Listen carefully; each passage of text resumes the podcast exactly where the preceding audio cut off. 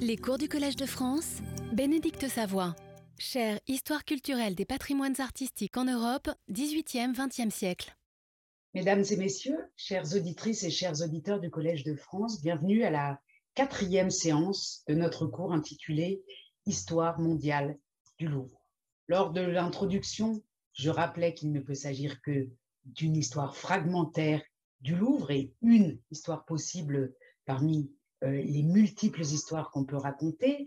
Euh, J'insistais sur le fait qu'il s'agirait, qu'il s'agit euh, dans notre tentative d'élaborer cette histoire du Louvre d'une histoire relationnelle et que cette histoire relationnelle, avec tous les éléments qui dépassent la simple, le simple rapport à l'œuvre ou à l'histoire des lieux, ajoutait une valeur considérable à l'histoire de l'institution comme à l'histoire de tous les musées.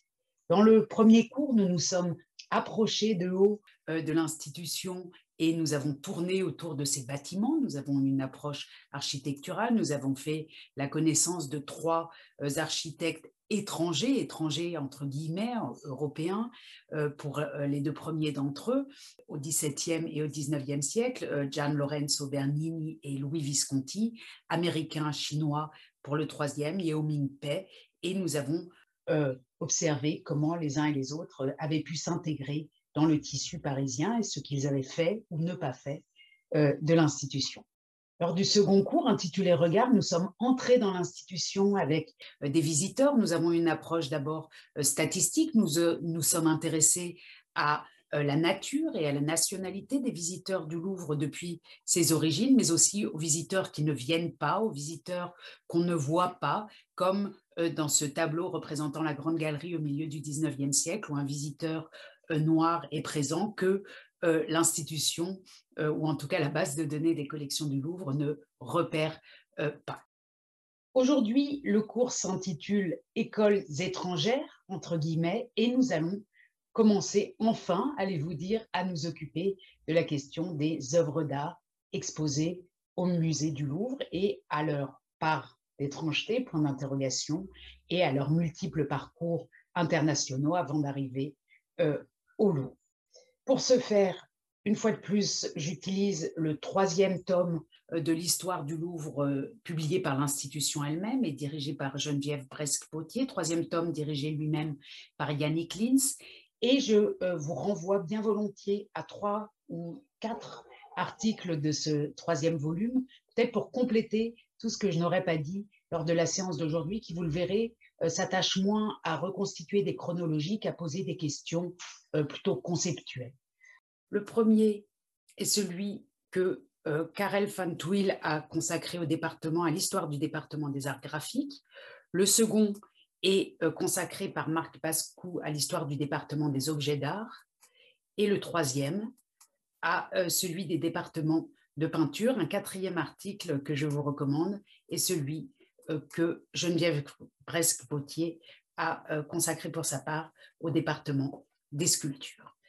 Nous allons donc nous occuper aujourd'hui d'objets d'art et vous l'avez vu à euh, l'introduction bibliographique, nous serons d'abord et plutôt dans le domaine européen. Avant euh, de commencer, nous aurons aujourd'hui, comme toujours, un objet du jour, puis euh, le cours sera articulé en trois volets qui s'intitulent premièrement « Chez nous », entre guillemets, deuxièmement « Peintures étrangères » et troisièmement « Transcontinentales » au pluriel.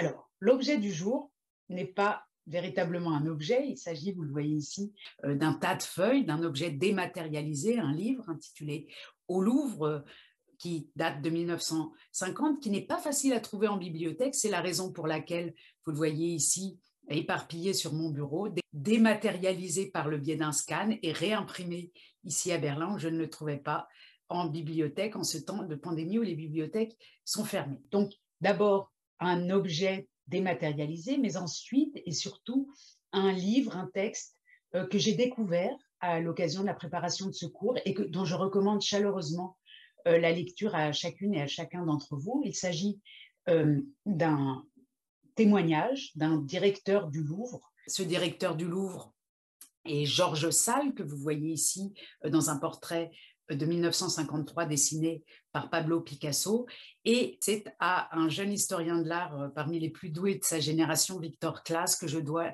la découverte à la fois de Georges Salles et de ce texte au Louvre, texte qui m'intéresse particulièrement pour euh, d'abord sa poésie, euh, d'une part, c'est un texte qu'on lit avec plaisir, c'est un texte qui évoque Euh, non seulement les œuvres, mais aussi et surtout, et peut-être vraiment surtout, les coulisses de l'institution, les gardiens, les ateliers de réparation, les commissions d'achat.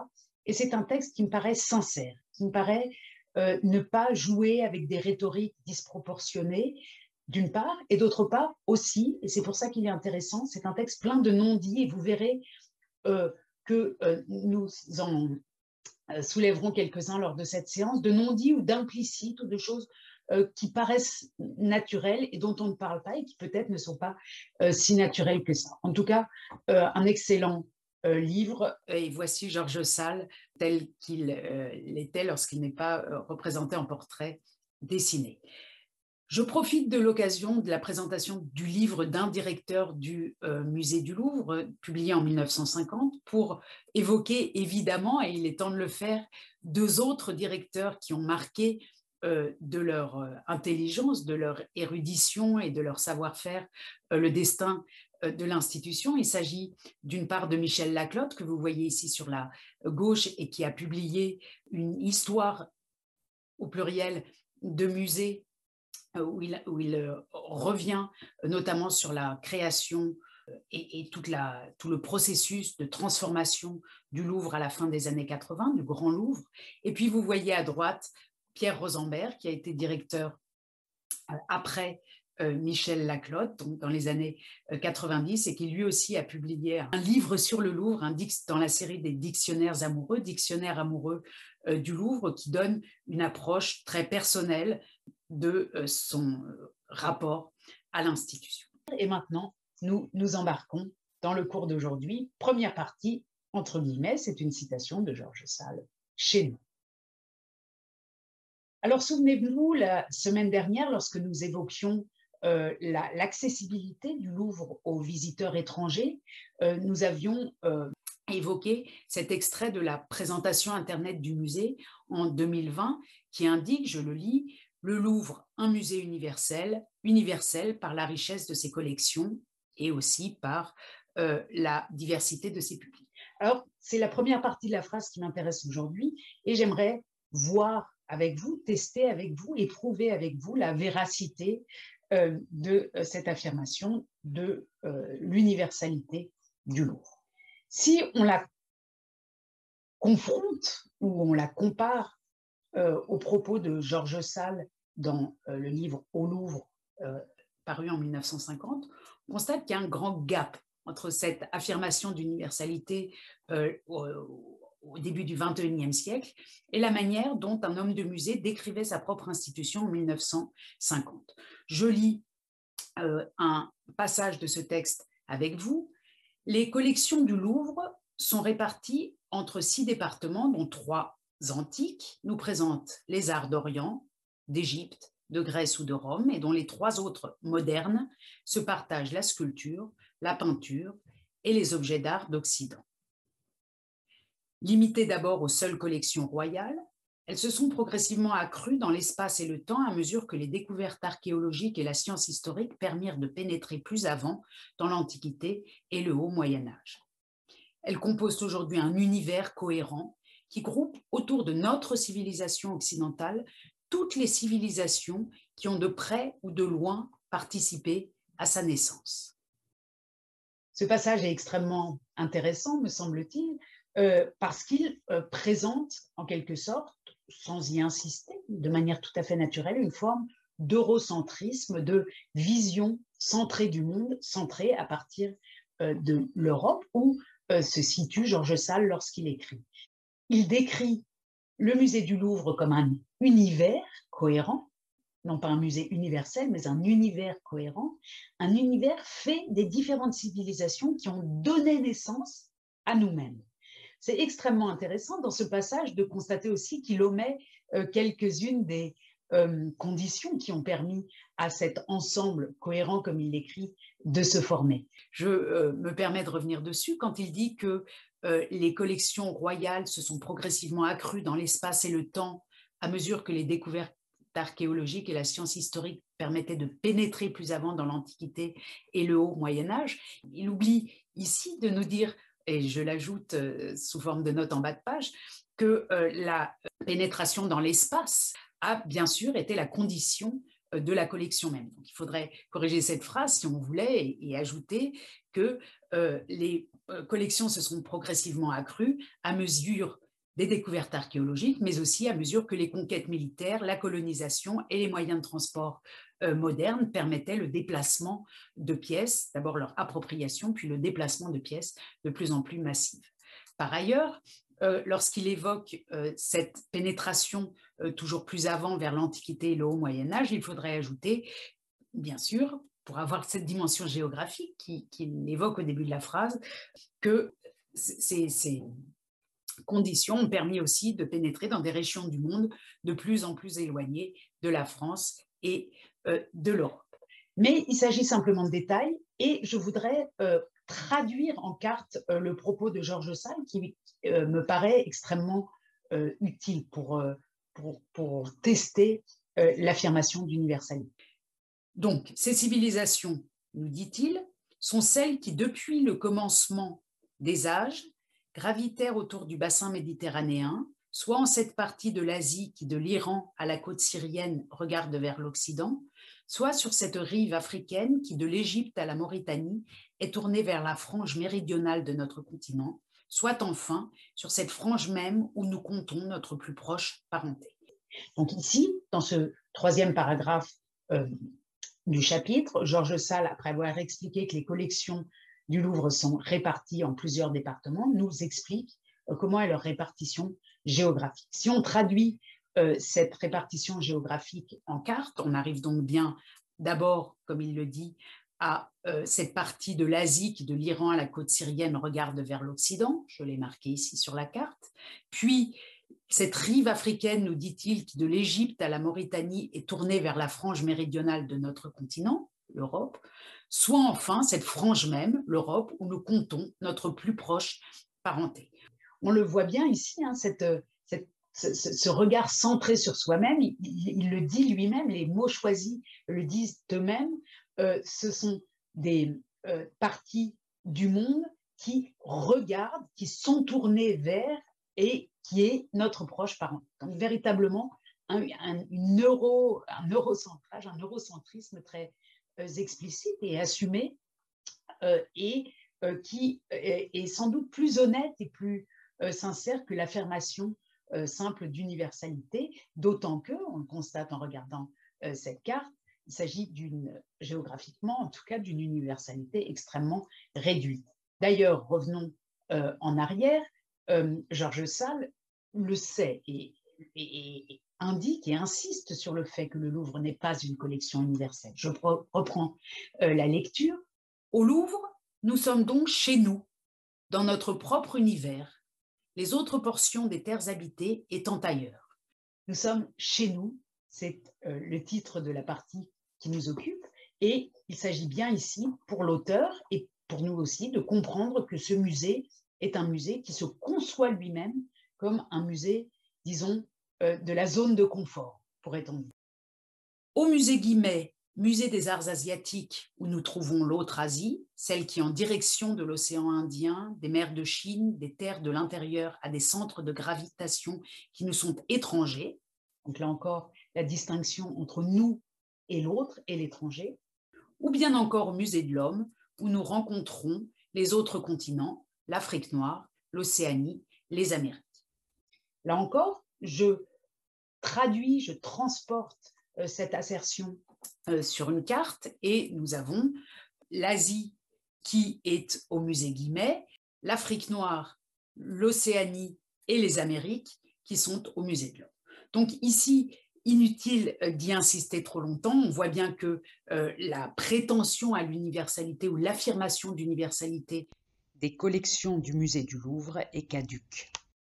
Le musée du Louvre ne représente, ne, ne, ne conserve qu'une toute petite partie euh, du monde, et c'est ce que Georges Salles appelle « chez nous », en considérant que ce « chez nous » est fait euh, de la, l'absorption, de la digestion, de la euh, mise en scène aussi, euh, de certaines parties qui sont, pour le dire vite, celles qui sont autour euh, du euh, bassin méditerranéen euh, jusqu'à la Mésopotamie. La phrase clé de ce texte, euh, donc, est la suivante. Dans la répartition spatiale des cultures, le Louvre couvre seul notre ère familiale.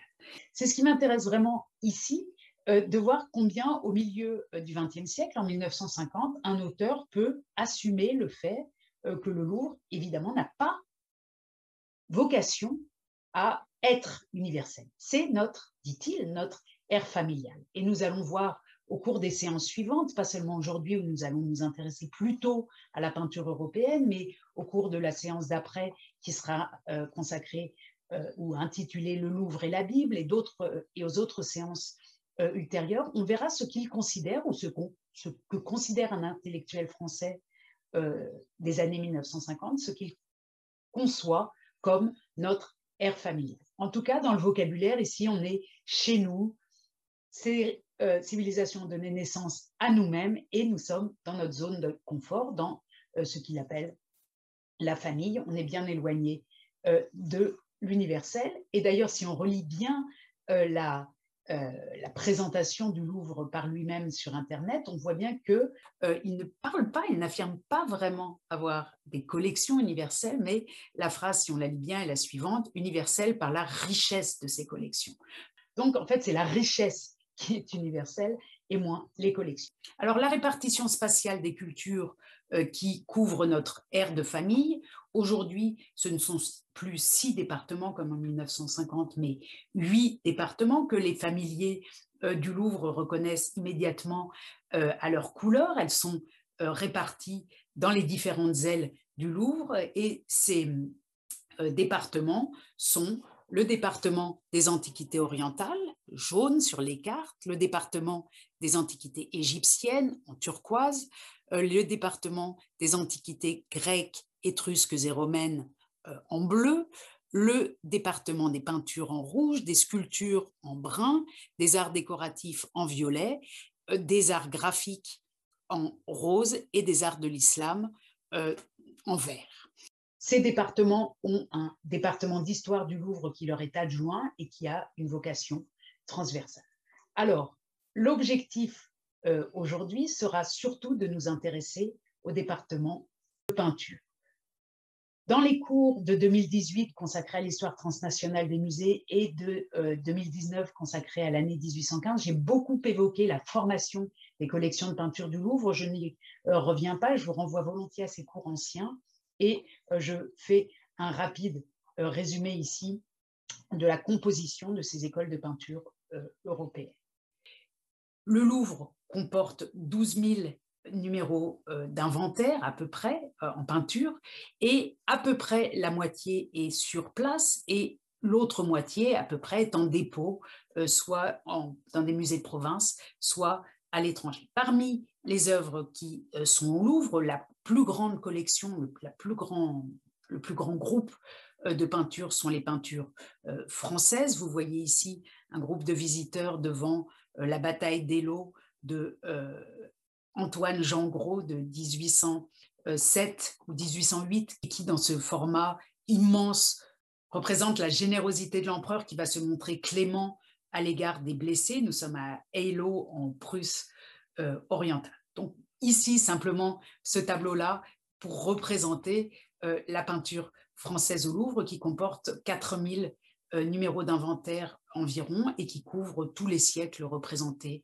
au Louvre jusqu'au milieu du dix-neuvième siècle. Deuxième école, euh, par l'importance du nombre de tableaux représentés, environ un peu plus d'un millier, euh, c'est l'école italienne au Louvre que vous voyez ici représentée dans la salle des États par le grand tableau euh, de Véronèse, Jupiter foudroyant, Euh, Lévis, euh, il est à l'arrière-plan sur une photographie de presse prise euh, à l'occasion de la visite du colonel Kadhafi à Paris et les deux femmes qu'on voit au premier plan sont ses euh, gardes du corps. donc seconde école, l'école italienne, troisième école par le nombre euh, de tableaux représentés, environ mille, un peu moins que euh, pour l'école italienne, euh, l'école euh, néerlandaise, flamande et euh, allemande qui sont souvent euh, mises ensemble. Vous voyez ici le grand double portrait des époux de Rembrandt qui a fait l'objet d'une acquisition euh, commune entre la France et les Pays-Bas il y a quelques années. Vous voyez euh, les chefs d'État, euh, le couple royal des Pays-Bas et François Hollande lors euh, de cette acquisition spectaculaire, de cette acquisition très européenne. Et puis euh, s'ajoutent en bien moins grand nombre euh, les écoles que ce catalogue euh, met tout ensemble ou jette tout ensemble dans un volume, les peintures britanniques, espagnoles, germaniques, scandinaves et diverses euh, qui forment un petit ensemble à l'intérieur de ce plus grand ensemble, donc principalement français par le nombre, puis italien et flamand, comme, à vrai dire, toutes les grandes collections d'origine euh, royale et princière d'Europe qui, euh, à partir du dix-huitième siècle, ont collectionné en particulier les Italiens, puis les Flamands, et dans le cas français, euh, les Français, ce qui n'est pas généralement le cas euh, dans d'autres pays. Si vous allez en Saxe, à Dresde, vous trouverez très peu de peintures françaises. Si vous allez Euh, en Grande-Bretagne, à Londres, vous trouverez assez peu euh, de peintures françaises. Quelques exceptions existent euh, euh, bien sûr, notamment les collections du roi de Prusse qui était riche en peintures françaises du dix-huitième siècle, mais ça reste une exception. Donc la France, le musée du Louvre est un musée d'origine aristocratique, royale, euh, qui ressemble par son profil, par le, le, le profil de ses collections, à d'autres grandes collections royales, avec cette particularité de l'école française. Autre particularité récente, euh, le Louvre est en train actuellement de constituer une collection euh, d'icônes grecques et russes. Vous voyez ici un, une capture d'écran de la base de données euh, du Louvre, de Louvre Collection, qui nous montre quelques-unes euh, de ces icônes qui ne sont pas naturellement des œuvres qui ont été collectionnées par le Louvre au cours des siècles précédents. Et euh, si je vous montre ici cette crucifixion du quatorzième siècle avec l'arrière du tableau et les étiquettes euh, qui y sont euh, collées, et les numéros d'inventaire, vous voyez à l'étiquette en haut à droite euh, qu'il s'agit d'une acquisition Euh, récente, R F mille neuf cent quatre-vingt-huit, c'est le numéro d'inventaire qu'on voit aussi euh, tout à fait à droite du cadre. Donc, rapide résumé de la situation, le euh, musée du Louvre n'est pas un musée universel par ses collections, c'est un musée d'abord et avant tout européen. Quatre de ses départements sont consacrés aux arts européens, le département des sculptures, le département des arts graphiques, le département de peinture et le département des objets d'art. Et à l'intérieur du département des peintures, la France occupe une large place qui est euh, ensuite euh, flanquée de l'école italienne et euh, de l'école, euh, des écoles flamandes, donc sud-alpine et nord-alpine, euh, si l'on veut. Alors, deuxième partie, peinture étrangère. Après avoir euh, élaboré avec vous ces considérations sur ce qui est nous et ce qui n'est pas nous, ce qui est étranger, après avoir repris les termes de Georges Salles qui évoque une ère familiale, une proximité extrême, j'aimerais me pencher sur une expression euh, qui m'a souvent frappée, celle de peinture étrangère à propos des collections européennes euh, du Louvre. Vous connaissez certainement tous, pour les avoir eus euh, entre les mains, ces volumes très diffusés de la fin des années euh, mille neuf cent quatre-vingts, début des années mille neuf cent quatre-vingt-dix, intitulés pour l'un le Louvre, la peinture française et pour l'autre le Louvre, la peinture étrangère. Ce titre m'a toujours euh, intriguée puisqu'il semble d'abord créer une séparation entre la peinture étrangère et euh, la peinture française, peut-être même une hiérarchie puisque la peinture française porte toujours euh, le numéro un, il s'agit du volume un. Et surtout, elle semble verser dans, un, dans une sorte de récipient commun euh, tout ce qui n'est pas français, c'est-à-dire la grande peinture italienne, la grande peinture néerlandaise, et cetera, euh, que nous venons euh, d'évoquer. Alors ce titre et cette expression, j'ai voulu euh, savoir si elles étaient euh, récentes ou alors plutôt confirmer l'intuition selon laquelle il pourrait s'agir d'une expression qui est liée avec euh, l'idée de nation et les euh, nationalismes. Pour le vérifier, j'ai utilisé la fonction de Google permet de reconstituer la fréquence euh, de mots à travers les siècles dans la littérature euh, euh, présente sur Google, et euh, je constate qu'en effet, l'expression peinture étrangère n'apparaît réellement dans la littérature qu'à partir du milieu du dix-neuvième siècle. Elle fait une, une arrivée ascendante dans le vocabulaire de langue française. Elle marque une étape autour de mille huit cent soixante-dix, peut-être dans le contexte de la guerre franco-allemande et du durcissement nationaliste de ces années-là, notamment en France. Et puis, elle atteint son maximum autour de mille neuf cents, connaît une nouvelle pointe après euh, la Première Guerre mondiale dans les années mille neuf cent vingt, et puis euh, sa carrière, sa fortune redescend avec une certaine petite remontée précisément au milieu à la fin des années mille neuf cent quatre-vingts. Alors en effet, le terme de peinture étrangère est un terme relativement récent, et euh, si on cherche Euh, la liaison avec le Louvre à la source, on tombe assez rapidement sur ce volume-ci dont vous voyez la couverture, un volume à l'intérieur d'une importante série intitulée « Les musées d'Europe » de Gustave Geffroy. Gustave Geffroy était un euh, critique d'art, amateur d'art, très lié euh, à, aux peintres contemporains euh, de l'époque. Il a été notamment l'ami de Cézanne, et il a publié une série de catalogues euh, populaires pour le grand public sur différents musées d'Europe et notamment sur le Louvre. Cette couverture ici est frappante puisque elle met, elle combine euh, d'une certaine manière les musées d'Europe, le Louvre et la peinture étrangère, posant euh, une question peut-être de point de vue. Ce catalogue euh, étant lui-même un pendant, euh, évidemment, et on s'y attend, euh, d'un volume sur la peinture française au Louvre. Alors pour répondre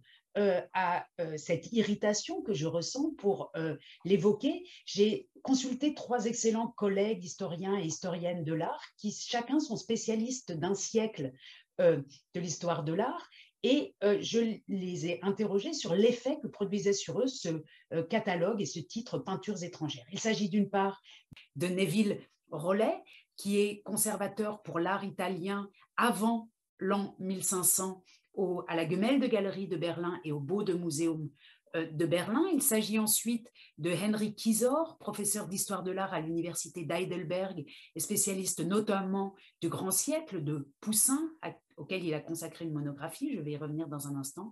Et puis, bien sûr, je me suis adressée à Michela Passini. Vous voyez ici un portrait qui lui a été consacré avec ce titre qui convient bien à ses travaux, l'histoire de l'art et politique. Alors, Michela Passini a publié il y a quelques années un ouvrage central intitulé « La fabrique de l'art national, le nationalisme et les origines de l'histoire de l'art en France et en Allemagne, mille huit cent soixante-dix à mille neuf cent trente-trois ».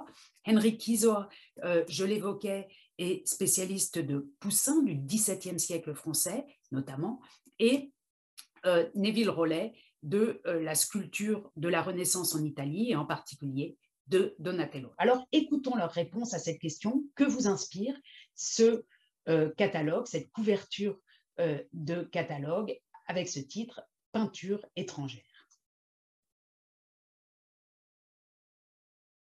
La peinture étrangère, pour moi, ce serait peut-être une phrase qui sortirait d'un ascenseur au musée du Louvre, deuxième étage, objet d'art, peinture étrangère. C'est un peu à ça que ça me fait penser, en, à ça que j'ai pensé en voyant cette, cette couverture de, de, de catalogue.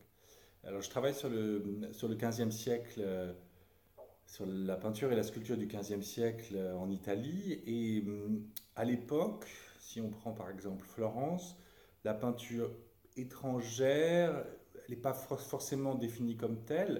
Il y a une peinture qui vient de loin, euh, qui sont les, les peintures de Jan van Eyck. Euh, elles sont déjà présentes en Toscane dès la deuxième moitié des années mille quatre cent trente, euh, et elles sont un modèle. Il faut absolument les copier, euh, les imiter, se les approprier, euh, notamment par euh, cette technique nouvelle euh, de, la, de la peinture à l'huile. Donc, euh, peinture étrangère, c'est plutôt, euh, c'est plutôt un modèle.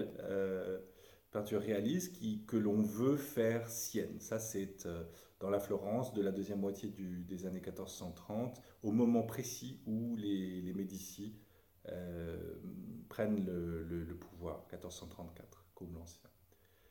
Euh, un siècle plus tard, tout a changé, le, la peinture, euh, l'histoire de l'art se codifie, Giorgio Vasari, les vies des plus grands peintres, sculpteurs et architectes euh, mille cinq cents, deuxième édition mille cinq cent soixante-huit. Euh, les peintres, euh, enfin les artistes qui ont droit de citer sont des artistes italiens. Euh, c'est-à-dire qu'on peut détester, enfin la, la perspective de, de Vasari est très très florentine, euh, donc les Siennois sont un peu différents, euh, quand c'est vraiment au sud on n'en parle pas vraiment, les Vénitiens, alors c'est vraiment le, l'horreur parce qu'ils n'utilisent pas le dessin, ce qu'il faut d'ailleurs, mais euh, la, la couleur, euh, et, et du coup euh, le peintre étranger, la peinture étrangère c'est celle qui n'a pas euh, de vie, n'a pas de biographie. Van Eyck n'a pas de biographie dans les, dans les vies de Vasari. La peinture étrangère, c'est celle dont on ne parle pas. Et pour Vasari, euh, la peinture étrangère, c'est surtout euh, quelque chose de péjoratif du point de vue de ce qu'il appelle la maniera greca, la manière grecque.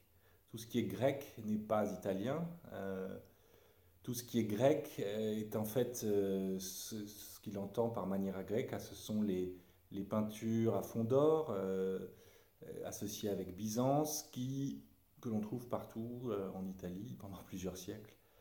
Euh, tout cela, euh, ce qu'on associe aujourd'hui aux icônes byzantines, euh, c'est une, une manière que Vasari, un style, euh, une façon de concevoir euh, le tableau comme surface avant tout, que Vasari estime Euh, justement extrinsèque à ce qu'est l'art italien. Et eh bien Cimabue et surtout Giotto vont être ceux qui vont, euh, de cette manière grecque, euh, faire émerger une manière romaine, latine, faire réémerger une manière romaine, latine, euh, qui serait comme une euh, renaissance de, euh, de, de l'Antiquité.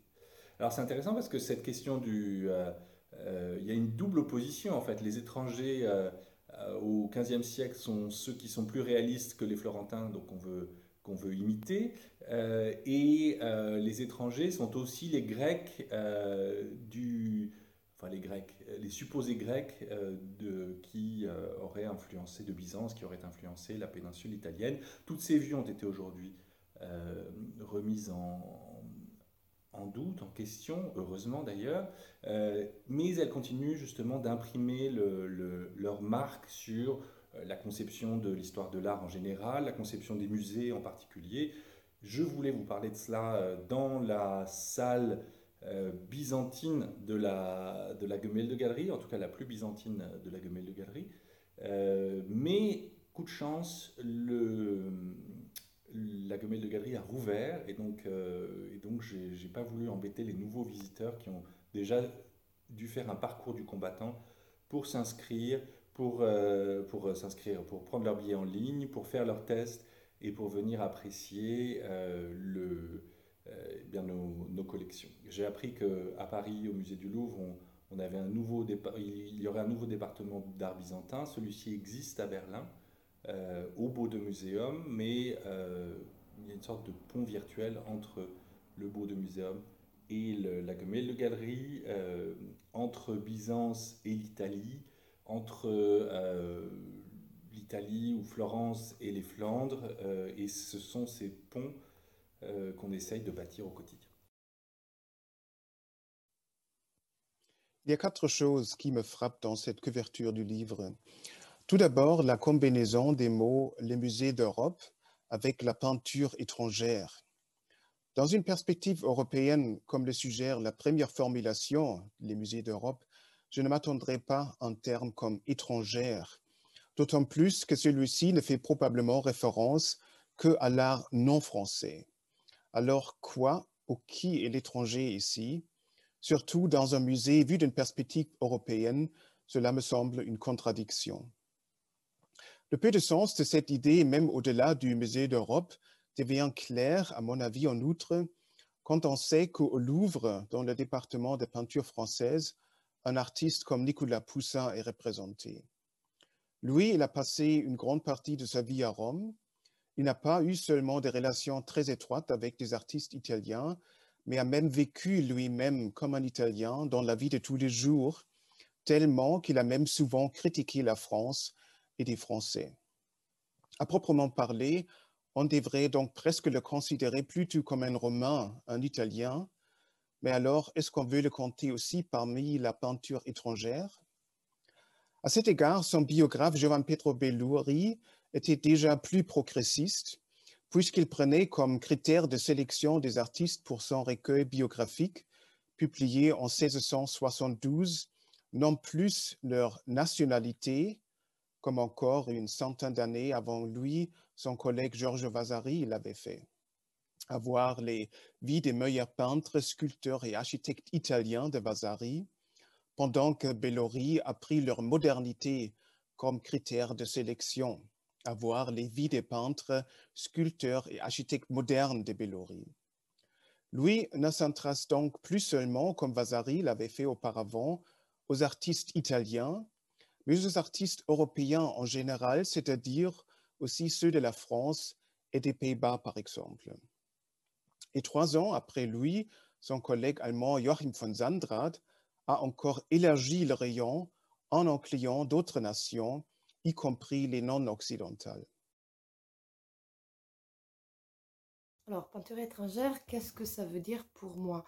euh, bah, Tout d'abord, ça m'évoque une série de, de contradictions, ou, ou alors vraiment la, la grande complexité du discours sur les arts euh, du, du dix-neuvième siècle, parce que euh, cette, euh, cette expression renvoie immédiatement, évidemment, hein, S'il euh, si y a une peinture étrangère, une peinture des autres, euh, qu'est-ce que la peinture a à nous?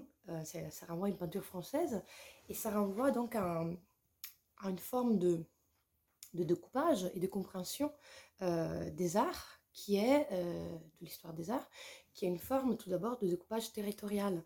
Et, euh, et cette, euh, cette, cette, cette forme, cette grille territoriale euh, que euh, l'histoire de l'art française, mais aussi l'histoire de l'art produite plus globalement en Europe euh, au dix-neuvième siècle, emploie, et elle la reçoit euh, de modèles qui, qui sont des modèles, eux aussi des modèles venus d'ailleurs, hein, qui, euh, qui, qui résultent donc d'une large circulation transnationale d'idées euh, et, et euh, de modèles historiographiques. Ce sont des, c'est une grille territoriale qui, euh, qui vient, entre autres, Euh, de la façon dont on a analysé la, la peinture italienne, l'histoire dont on a écrit l'histoire de la peinture italienne. Hein. C'est un savant italien, Luigi Lanzi, euh, qui à la fin du, du euh, dix-huitième siècle euh, propose un, une réaction contre les modèles euh, biographiques des vies d'artistes, hein, à la, à la Vasari, euh, propose euh, une grille territoriale, une grille géographique, régionale, pour lire l'histoire de la peinture italienne. Alors, cette, cette idée d'une d'une grille territoriale euh, est extrêmement euh, féconde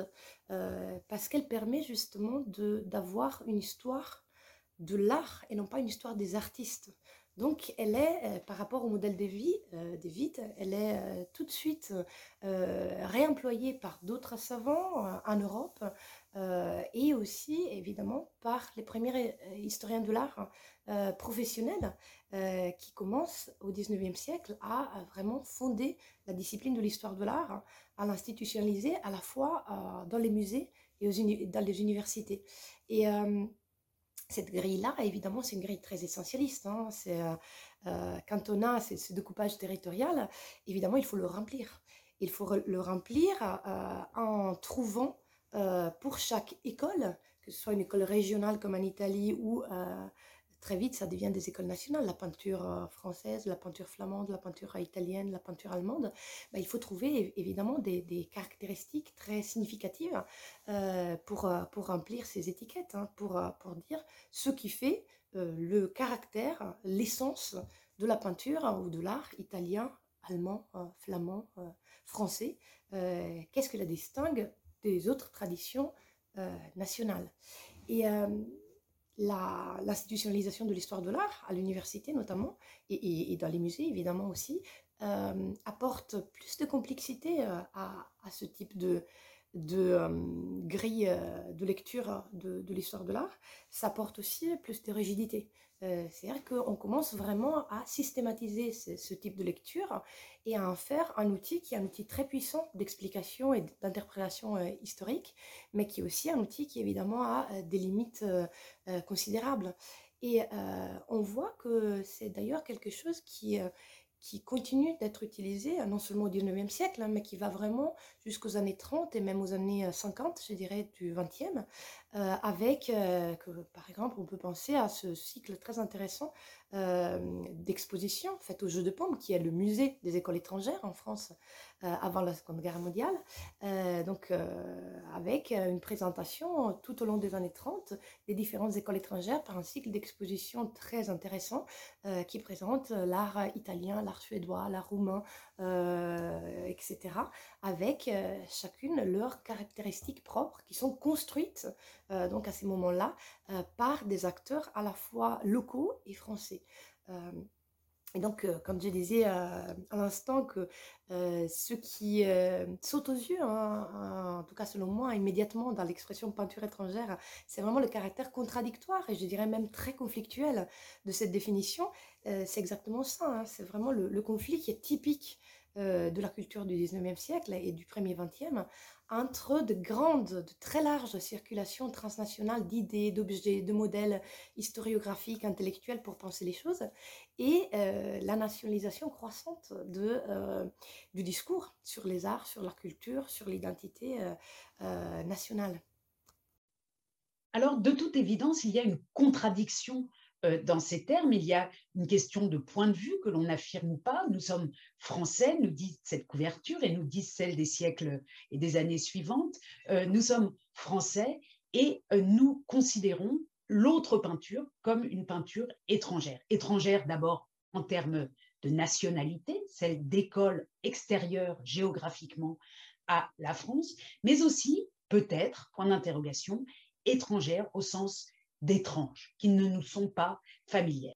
Alors là, il faudrait s'interroger bien sûr sur notre familiarité avec l'art français, euh, peut-être même avec cet art français des années mille huit cents qui, qui est un peu, on dirait en allemand, unheimlich, désagréable peut-être, et on pourrait s'interroger sur le, la familiarité que nous avons ou non, plus nous autres publics français, avec une école dite française qu'avec les écoles dites étrangères. Ce serait un vaste sujet qu'il faudrait d'ailleurs traiter en dialogue et peut-être pas comme ça face à soi-même dans une conférence en ligne. Mais je voudrais signaler ici, et pour prouver les problèmes de perspectivité liés à cette, ce concept euh, national d'école euh, française ou d'école de peinture étrangère, euh, je voudrais vous montrer les difficultés de traduction qu'a pu produire un tel ouvrage. Ici, euh, vous voyez la version anglaise. Il n'est pas question de peinture étrangère. Ce serait, du point de vue anglais, absurde, mais de peinture européenne et d'artistes hors de France. Vous vous souvenez que Georges Salles euh, parlait tout à l'heure de cette peint- ce continent européen où se trouve notre plus proche parenté, mais alors comment faire fonctionner ensemble la parenté et l'extranéité, l'étrangeté ? Voyons euh, comment se comportent les années mille huit cents à l'égard des peintures européennes, des peintures étrangères. Je vous montre ici une page du euh, très important ouvrage de Édouard Pognier euh, sur euh, les discours liés aux arts sous la Révolution française. Ici, il nous rappelle combien, je lis, euh, lorsque euh, les œuvres furent confisquées, notamment Euh, en, dans, en Belgique, dans l'actuelle Belgique et aux Pays-Bas, on avait considéré que euh, les ouvrages, je cite, immortels que nous ont laissés les pinceaux de Rubens, de Van Dyck et d'autres fondateurs de l'école flamande ne sont plus d'une terre étrangère. Réunis avec soin par les ordres des représentants du peuple, ils sont aujourd'hui déposés dans la patrie des arts et du génie, dans la patrie de la liberté et de l'égalité sainte, dans la République française. Et l'auteur continue, c'est là c'est au Muséum national que désormais l'étranger viendra s'instruire, l'homme sensible y viendra verser des larmes devant les productions des siècles passés, et l'artiste dévoré du feu du génie y viendra puiser des modèles que son mâle pinceau, libre des chaînes du despotisme, pourra peut-être surpasser.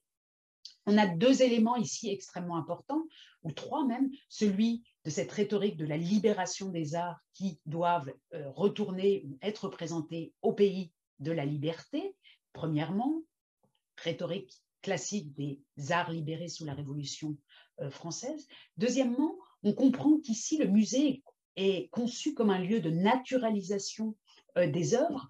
Ce sont des œuvres venues de terres étrangères, mais qui vont maintenant à Paris dans une perspective pensée comme universelle, être disponible pour tous les autres étrangers et, euh, et donc finalement perdre leur nationalité initiale et s'ouvrir au monde.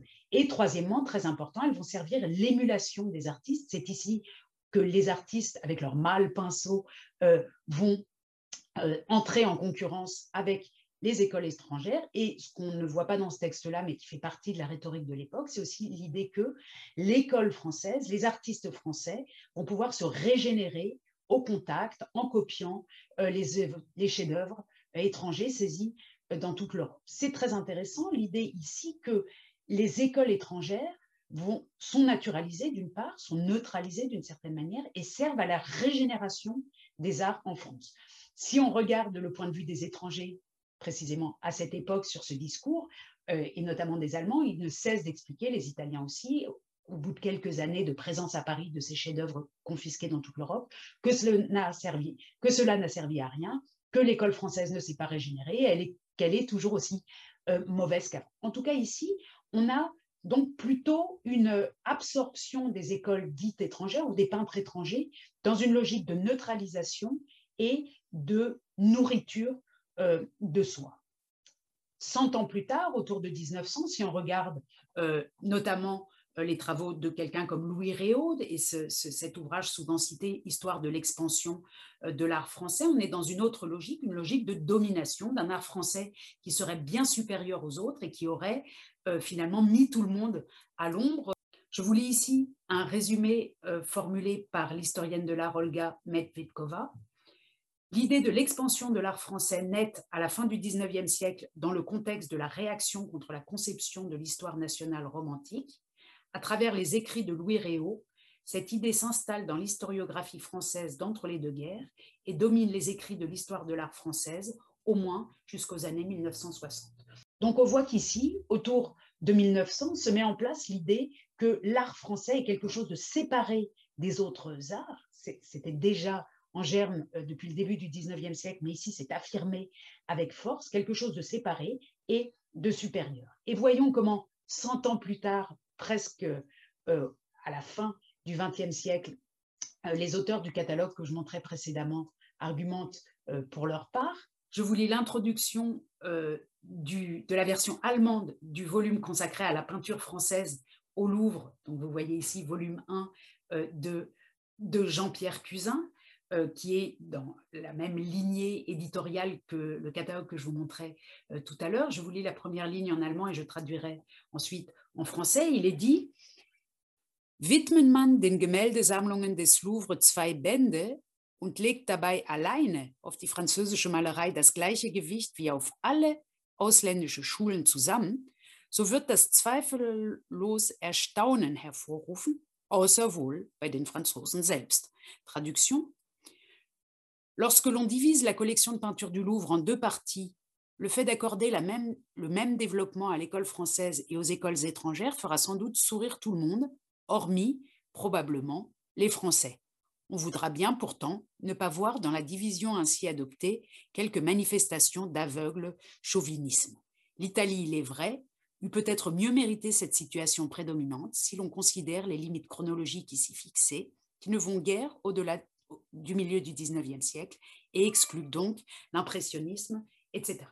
Ici, Jean-Pierre Cusin euh, a bien le sentiment que le fait que ce premier volume soit consacré à l'art français jusqu'au milieu du dix-neuvième siècle n'est pas exactement, comment dire, dans l'esprit du temps, peut-être pas juste à vrai dire, et on a peut-être l'impression qu'il est simplement euh, l'héritier ou l'otage d'une longue tradition dont il ne se défait pas. D'ailleurs, le fait d'organiser des écoles euh, de peinture géographique dans les musées euh, n'est pas une obligation.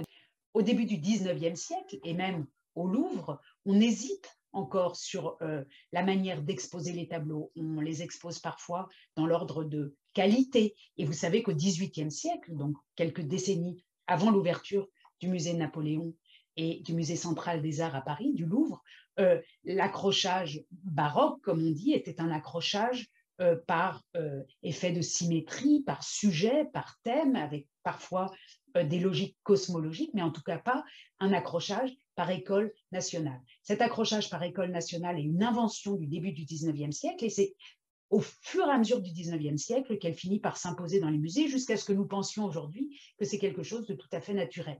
Non, on pourrait réimaginer euh, des accrochages bien plus intuitifs ou euh, associatifs et non pas euh, nationaux. Et puis, on pourrait aussi imaginer des publications du Louvre qui euh, consacreraient leur premier volume à l'école italienne, comme c'était le cas d'ailleurs euh, autour de mille huit cents. Vous voyez ici un extrait de l'inventaire Napoléon que j'ai souvent montré, l'inventaire du musée du Louvre sous l'Empire, euh, dont le premier volume, le premier volume de l'inventaire Napoléon est évidemment consacré aux écoles italiennes, aux écoles florentines, romaines, vénitiennes, lombardes, polonaises, et cetera. Le volume d'après est consacré euh, à l'art flamand et euh, néerlandais, hollandais, et l'école française n'arrive que bien après. Donc cette inversion de l'importance s'est produite au cours du dix-neuvième siècle et en particulier à la fin, dans le dernier tiers du dix-neuvième siècle, avec un sous-texte extrêmement national, voire nationaliste.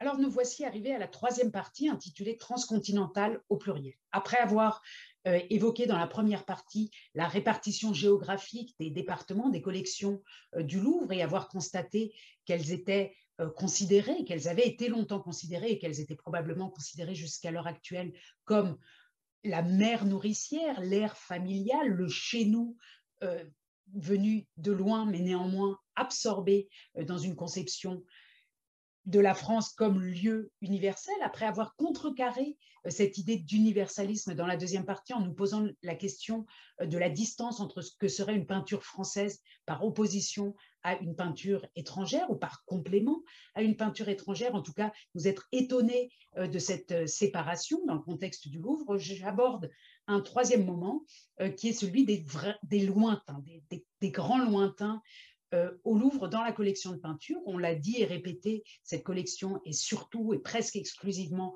européenne et néanmoins, euh, quand on se promène dans les collections du Louvre, on trouve quelques liens, quelques ponts, quelques... Euh, grincement aussi, euh, qui euh, lie ces collections européennes à d'autres continents.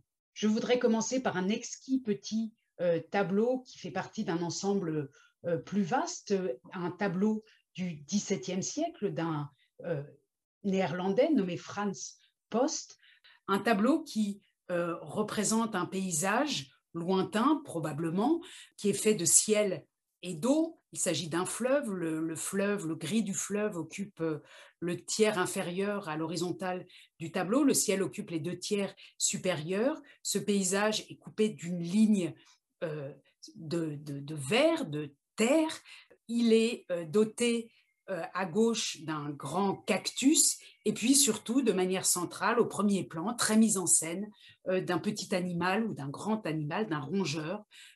Ce tableau du dix-septième siècle de Frans Post a été euh, longtemps, au milieu du dix-neuvième siècle en tout cas, considéré comme un paysage du Sénégal. Je vous lis ici un extrait de la base de données du Louvre qui indique au milieu du dix-neuvième siècle, inventaire Villot, curieusement identifié comme paysage du Sénégal, même confusion avec des sites africains que pour l'inventaire dix-sept vingt-six, voire supra. Dans notre cas, c'est voire infra. Je vous montre l'autre tableau dont il est question. Il s'agit aussi d'un vaste paysage, euh, d'une composition semblable, en tout cas pour ce qui est de la répartition de l'eau, euh, du fleuve, et puis tout à fait à gauche de la mer, d'une part, donc dans la partie inférieure du tableau, et du ciel, d'un beau ciel gris dans la partie supérieure. Ici, euh, on voit quatre personnages, trois qui sont groupés à peu près au centre, devant un fort, un fort euh, dont on sait par la recherche qu'il s'agit d'un fort euh, portugais. Les trois personnages qui sont devant ce fort peuvent être identifiés euh, comme des personnes natives euh, du, euh, de ce qui est l'actuel Brésil. Et puis une quatrième personne est dans une barque en train de s'approcher euh, des autres. Ce tableau aussi nous indique la base de données euh, du Louvre a été considérée à partir du milieu du dix-neuvième siècle comme une représentation du euh, Ghana, de l'actuel Ghana, en Afrique. Je vous lis l'extrait de la base de données, intitulé dans l'inventaire Villot au milieu du dix-neuvième siècle, Fort Saint-Georges de Lamina, Elmina, Ghana, sans doute par allusion au retour du peintre Frans Post par l'Afrique en seize cent quarante-quatre et par contamination de vues africaines de Post connues par les gravures de Barléus, voire infra. Donc ici, on est en présence d'un peintre néerlandais, Frans Post. On est dans les années mille six cent trente et ce peintre a suivi un prince euh, néerlandais, Jean-Maurice de Nassau, au Brésil, au moment où, euh, dans euh, le cadre d'une expansion commerciale euh, des Pays-Bas, vous voyez ici la maison euh, de la Compagnie des Indes occidentales à Amsterdam. Donc, dans le cadre de cette expansion commerciale, ce prince a colonisé le Brésil, la pointe euh, orientale du Brésil, autour euh, de Recife. Vous voyez ici les colonies néerlandaises du Brésil entre mille six cent trente et mille six cent cinquante-quatre, et ce peintre, donc Frans Post, a peint euh, ces petites scènes. Jean-Maurice de Nassau, euh, de retour aux Pays-Bas, a offert, a offert un ensemble de ses tableaux au jeune euh, Louis quatorze, plus d'une vingtaine de ses tableaux, certains de petits formats et quelques autres euh, de très grands formats, représentant donc le, la colonie brésilienne euh, des Pays-Bas. Euh, il faut rappeler que euh, Jean Jean-Maurice de Nassau euh, s'est volontiers présenté comme un prince éclairé euh, dans les colonies, mais la recherche actuelle, et notamment cet article auquel je vous renvoie euh, sur euh, l'esclavage à la cour du prince humaniste, entre guillemets, euh, semble relativiser cette euh, auto-représentation de prince éclairé. En tout cas, euh, Nassau a offert ses tableaux à euh, Louis quatorze et on les retrouve en effet dans l'inventaire des œuvres conservées à Versailles, qui a été élaboré au moment de la Révolution française. Je vous montre ici une page de l'inventaire des tableaux composant la collection du cabinet du roi à la surintendance de Versailles, dressée par la commission des arts du département de Seine et sise le quatre juin mille sept cent quatre-vingt-quatorze et terminée par elle le dix juillet suivant. Donc, dans les années qui suivent la prise de la Bastille, pendant la Révolution française, les biens du roi, on l'a dit déjà plusieurs fois, sont confisqués. Ces tableaux sont confisqués, inventoriés, euh, d'ailleurs euh, dotés d'une estimation financière, et puis certains vont être transférés au Musée central des arts au Louvre. Ici, sous le numéro trois cent soixante-seize, on trouve effectivement vingt-six tableaux représentant des vues, dont cinq grands et vingt et un petits, dont un sans bordure, et puis est indiquée ensuite euh, la taille euh, de ces tableaux représentant des vues, ce n'est pas euh, précisé, mais on retrouve aussi euh, ces petits tableaux dans l'inventaire Napoléon. On sait donc euh, qu'ils ont été pris en compte dans les collections impériales françaises mille huit cent dix. Vous voyez ici, dans la colonne euh, de gauche, nom du maître, Poste, Francis de Harlem, désignation des sujets. D'abord, une vue d'Amérique, sur le devant, trois nègres, me semble-t-il, et une barque. Origine, ancienne collection de la colonne. Prix d'estimation de l'objet, douze francs, c'est extrêmement peu. douze. En dessous, idem, Poste, dix-huit tableaux, vue des colonies et des usages de la culture, du sucre, du café, et cetera. Donc ces tableaux, cette plus que vingtaine de tableaux euh, venus des colonies, extrêmement fins, mélancoliques, doux, surprenants, jolis, naïfs, qui sont aujourd'hui au Louvre d'ailleurs, ont déjà été compris dans les inventaires de l'institution euh, dans les années euh, mille huit cents. Et puis au fur et à mesure de la spécialisation du musée Napoléon, mais aussi du développement des colonies, il a été relégué, pourrait-on dire, avec les autres. Ces deux tableaux ont été relégués avec les autres euh, au musée dit de Marine, qui était euh, groupé avec le musée d'ethnographie à l'intérieur euh, du Louvre au dix-neuvième siècle. Puis, au fil du dix-neuvième siècle, certains de ces tableaux se sont perdus, ont disparu. On retrouve la trace de certains d'entre eux à l'exposition nationale coloniale de Marseille en euh, mille neuf cent vingt-deux. Donc, ils ont changé de camp, ils sont partis, ils ont quitté le camp du cadeau royal, princier, spectaculaire, représentant une vue du Brésil à une œuvre, disons, qu'on montre dans un contexte colonial. Ensuite, ils ont été intégrés dans les années trente à au musée des colonies à Paris, dans euh, le palais de la Porte Dorée. Vous voyez ici une photo qui représente euh, une scène lors de l'inauguration euh, de ce euh, palais euh, des colonies. Donc, des petits tableaux qui sont devenus finalement simplement des illustrations euh, d'un épisode euh, colonial. Euh, ce musée euh, des colonies devenant plus tard le musée de la France d'outre-mer. Et c'est seulement en mille neuf cent cinquante que ces tableaux reviendront euh, au Louvre, où ils sont conservé depuis. Donc là, on a vraiment une, un beau parcours, un beau trajet qui nous explique la, comment dire, les, euh, les assignations d'identité euh, scientifique faites à un objet ou à des objets, à des peintures euh, comme celle-ci, qui passent vraiment, qui changent de statut avec euh, le contexte politique général, global, avec la création de musées des colonies, où il vient à l'idée de mettre ces tableaux d'un maître flamand euh, de Harlem euh, dans euh, un musée euh, d'ethnographie.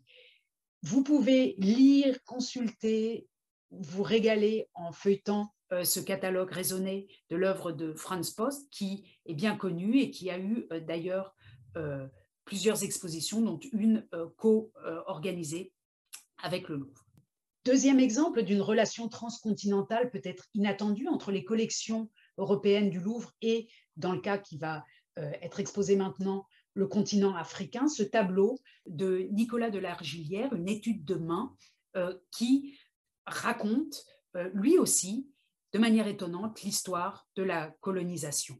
Ce tableau euh, représente euh, des mains, il est des fragments de mains dans différentes positions, dont l'une euh, tient une fleur. Les spécialistes estiment qu'il ne s'agit pas euh, d'études pour réaliser des tableaux, mais bien plutôt de, de copies, de fragments de portraits réalisés que le peintre aurait euh, effectué pour les garder en souvenir. Ces fragments euh, de main, nous disent euh, les catalogues, les spécialistes, les recherches euh, dites de provenance, étaient présents en mille neuf cent vingt-huit, donc deux siècles après avoir été peint dans une collection privée à Paris. Ils sont, ce tableau a été exposé en mai-juin mille neuf cent vingt-huit euh, au Petit Palais, dans le cadre d'une exposition Largillière, et on y apprend qu'il appartenait à la galerie euh, Cailleux. Vous voyez ici une reproduction, planche quinze, de cette étude de main. Entre mille neuf cent vingt-huit et mille neuf cent cinquante, on ne sait pas exactement où il se trouve, mais on apprend par les recherches de provenance et par la base de données du Louvre d'ailleurs qu'il a été acquis par le Musée des Beaux-Arts d'Alger en mille neuf cent cinquante.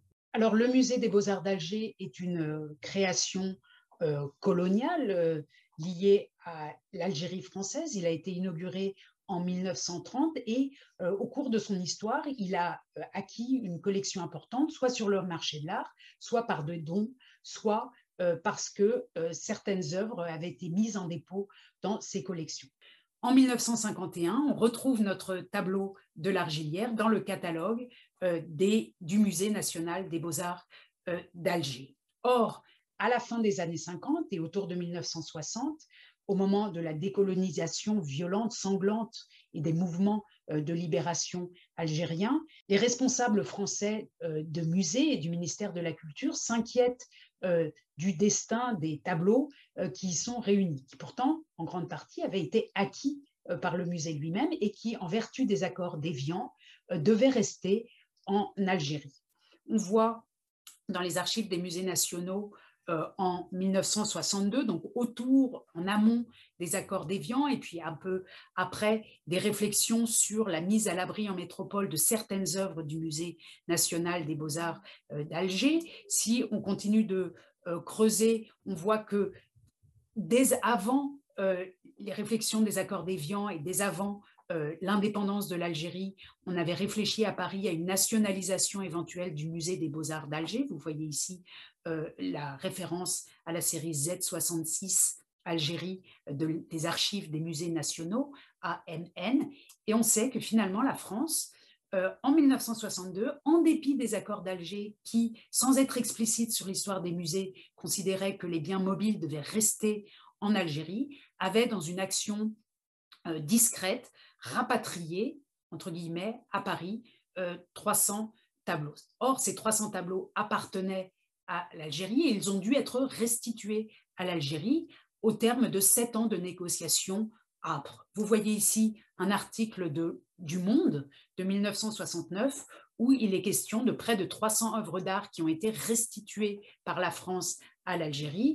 Et je vous lis euh, les caractères euh, gras, le, le chapeau de cet article. Alger, un lot de près de trois cents œuvres d'art, cent cinquante-sept peintures et cent trente-six dessins, conservés jusqu'à présent par le musée du Louvre, a été remis mardi aux autorités algériennes par l'ambassade de France en Algérie, en application d'un accord conclu le onze juillet mille neuf cent soixante-huit entre les deux pays.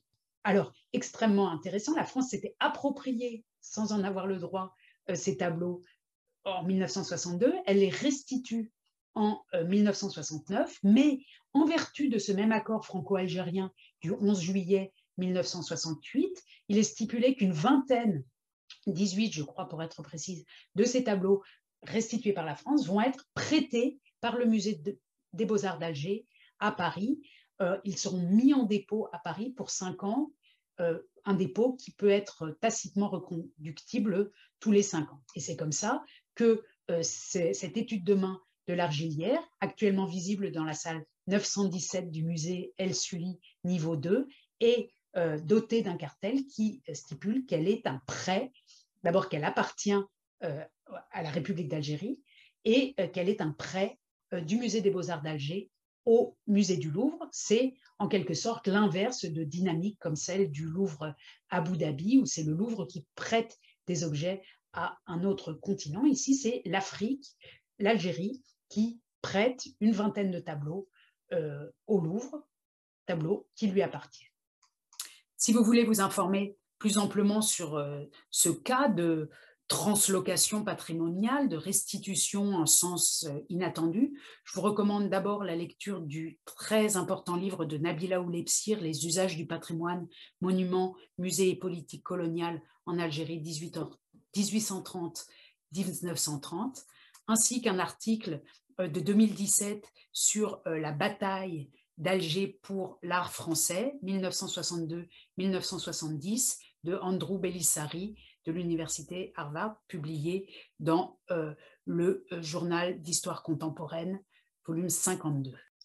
Alors, vous l'avez vu, nous sommes partis de notre ère familiale, de ce qui nous est confortable, pour passer euh, sur des questions de peut-être discrimination, de distanciation entre l'art français et euh, la peinture étrangère, avec un grand point d'interrogation sur l'utilisation de ce terme et sur la classification de tableaux en école nationale. Et nous avons ouvert, pour terminer, dans une dimension euh, transcontinentale et pratiquement automatiquement aussi euh, coloniale, puisque les liens de l'Europe avec le reste du monde sont très largement euh, coloniaux et que les musées en gardent la mémoire. Nous avons euh, fini donc, en effet, dans euh, une dimension globale euh, de l'histoire du Louvre, histoire mondiale du Louvre, c'est notre sujet. Je vous euh, souhaite une bonne semaine avant que nous nous retrouvions la prochaine fois pour une séance qui sera intitulée « Le Louvre et la Bible ». Je vous remercie de votre attention. Retrouvez tous les contenus du Collège de France sur w w w point collège tiret de tiret france point f r.